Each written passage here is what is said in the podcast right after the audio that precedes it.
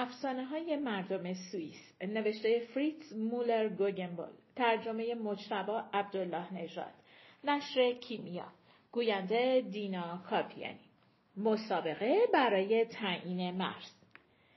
ایالت اوری از حاشیه گردنه کلاوزن در اون طرف کوههای آلپ میگذره و از کنار رودخانه فلچ عبور می‌کنه و وارد منطقه گلاروس میشه. البته قدیما اینطور نبوده. عامل اصلی تورفتگی ایالت اوری تو ایالت گلاروس خروس چاقی بود که نمی‌خواست آواز بخونه. صدها سال پیش مردم اوری و گلاروس درباره مرز مشترکشون کلی با هم دعوا و مرافعه داشتن. هر دو طرف از هر فرصتی استفاده می‌کردن تا به هم توهین کنن و همدیگر رو اذیت کنن. چوپانهای هر دو طرف گاو و گوسفنداشون رو به علفزار طرف مقابل می بردن. هر وقت یکی از اهالی اوری یونجاهایی رو که تازه درو کرده بود می برد تا خشک بکنه حتما یکی از گلاروسیا می‌رفت و اونا رو بر می داشت. یا مثلا اگه یه شکارچی گلاروسی دنبال یه بز کوهی می‌کرد و گذرش به منطقه مورد اختلاف میافتاد. همین که میآمد بز و نشونه بره با شکار کنه یکی از اهالی اوری میآمد و حیوان رو می‌زد و پخش زمین می‌کرد و با خودش می‌برد. بعد از اینکه چند سال مردم این منطقه با هم اختلاف داشتن یه روز تصمیم گرفتن که با هم به توافق برسن و اینقدر وقت و انرژیشون رو یه موضوع بیهوده نکنن. قرار شد صبح اولین روز پاییز به محض اینکه صدای قوقولی قوقوی خروس بلند شد دو تا کوهنورد قوی هر کدوم از یکی از این ایالت ها بیان جلو و به طرف ایالت مقابل بدون. جایی که دو تا دونده به هم برسن برای همیشه مرز مشترک اون دوتا ایالت میشه. حتی گفتن اگر این نقطه کیلومترها این طرف یا اون طرف منطقه مورد اختلافم باشه باز همونجا رو به عنوان مرز مشترکشون قبول کنن. خیلی زود دو تا دونده انتخاب شدن و شروع کردن به تمرین کردن. مردم هر دو طرف هم شروع کردن خروسی رو پیدا کنن که صبح زود قوقولی قوقو کنه و اونا خواب نمونن خدایی نکرده حریفشون زودتر بدوه و کلی از سرزمین اینها رو بگیره. اهالی اوری خروسشون رو توی زنبیلی گذاشتن و آب و دونه کمی بهش دادن تا شاید حیوان از گرسنگی و تشنگی خوابش نبره و صبح زود قوقولی قوقو کنه. ولی گلاروسی ها تا جایی که جا داشت به خروسشون جوب و گندم و کرم دادن. حسابی خروسشون رو پروار کردن.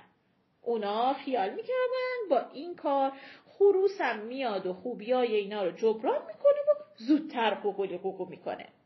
خلاصه تابستون تموم شد و پاییز رسید. روز مسابقه. خروس گرسنه مردم اوری هنوز سهر نشده شروع کرد به قوقلی قوقو ستاره ها هنوز تو آسمون بودن. هیچ خبری هم از طلوع خورشید نبود. قهرمان اوری هم مثل تیری که از چله کمون رها شده باشه شروع کرد دویدن. اما اون طرف کو آفتاب تو آسمون پخش شده بود ولی خروس چاق و چله گلاروسیا خواب هفت پادشاه رو می‌دید. گلاروسیا ناراحت و غمگین دور خروسشون وایستاده بودن. خدا خدا می‌کردن بیدار بشه و قوقلی قوقو کنه. ولی نمی‌خواستن هیچ کدومشون خروس رو بیدار کنن چون پای شرافتشون در بین بود. قول داده بودن که بذارن خروس خودش بیدار شه. خلاصه. دقیقه ها و ثانیه ها میگذشتن. گلاروسی ها هم دلشون مثل سیر و سرکه میجوشید. اما خروس بیدار نمی‌شد. آخر سر خروس یک کش و قوسی به خودش داد و بالاشو به هم زد و مثل همیشه بر اومدن روز جدید رو اعلام کرد. تا صدای قوقلی قوقوی خروس اومد دونده گلاروسی ها هم شروع کرد به دویدن تا می‌تونست تندوید خیال داشت عقب موندگی گلاروسی ها رو جبران کنه دونده گلاروسی ها خیلی تلاش کرد. آخر سر توی جایی دوتا دونده به هم رسیدن. دونده اوری ها چوبشو کرد توی زمین و گفت اینجا مرز ما. دونده گلاروسی ها همون جوری که نفس نفس می‌زد گفت بزرگواری کن یه تیکه از این زمین ها رو به ما برگردون. شما که دیدید خروس ما نخوند.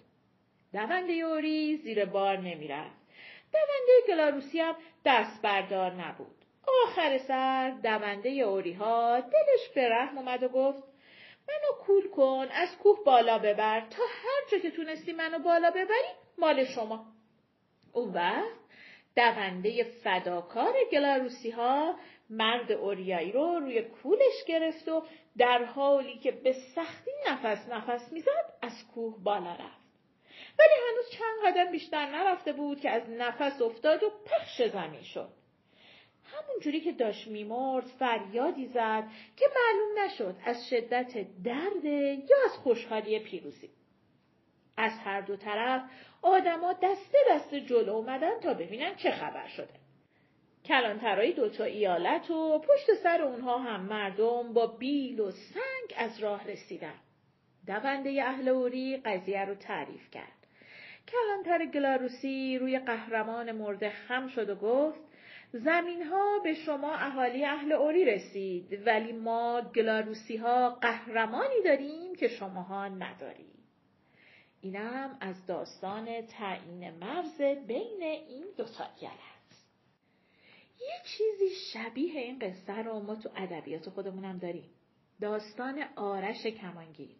کسی که جون خودش رو توی کمون گذاشت تا مرز ایران و توران رو تعیین کنه. اگه دوست داشتین بریم قصه آرش کمانگیرم گوش بدیم.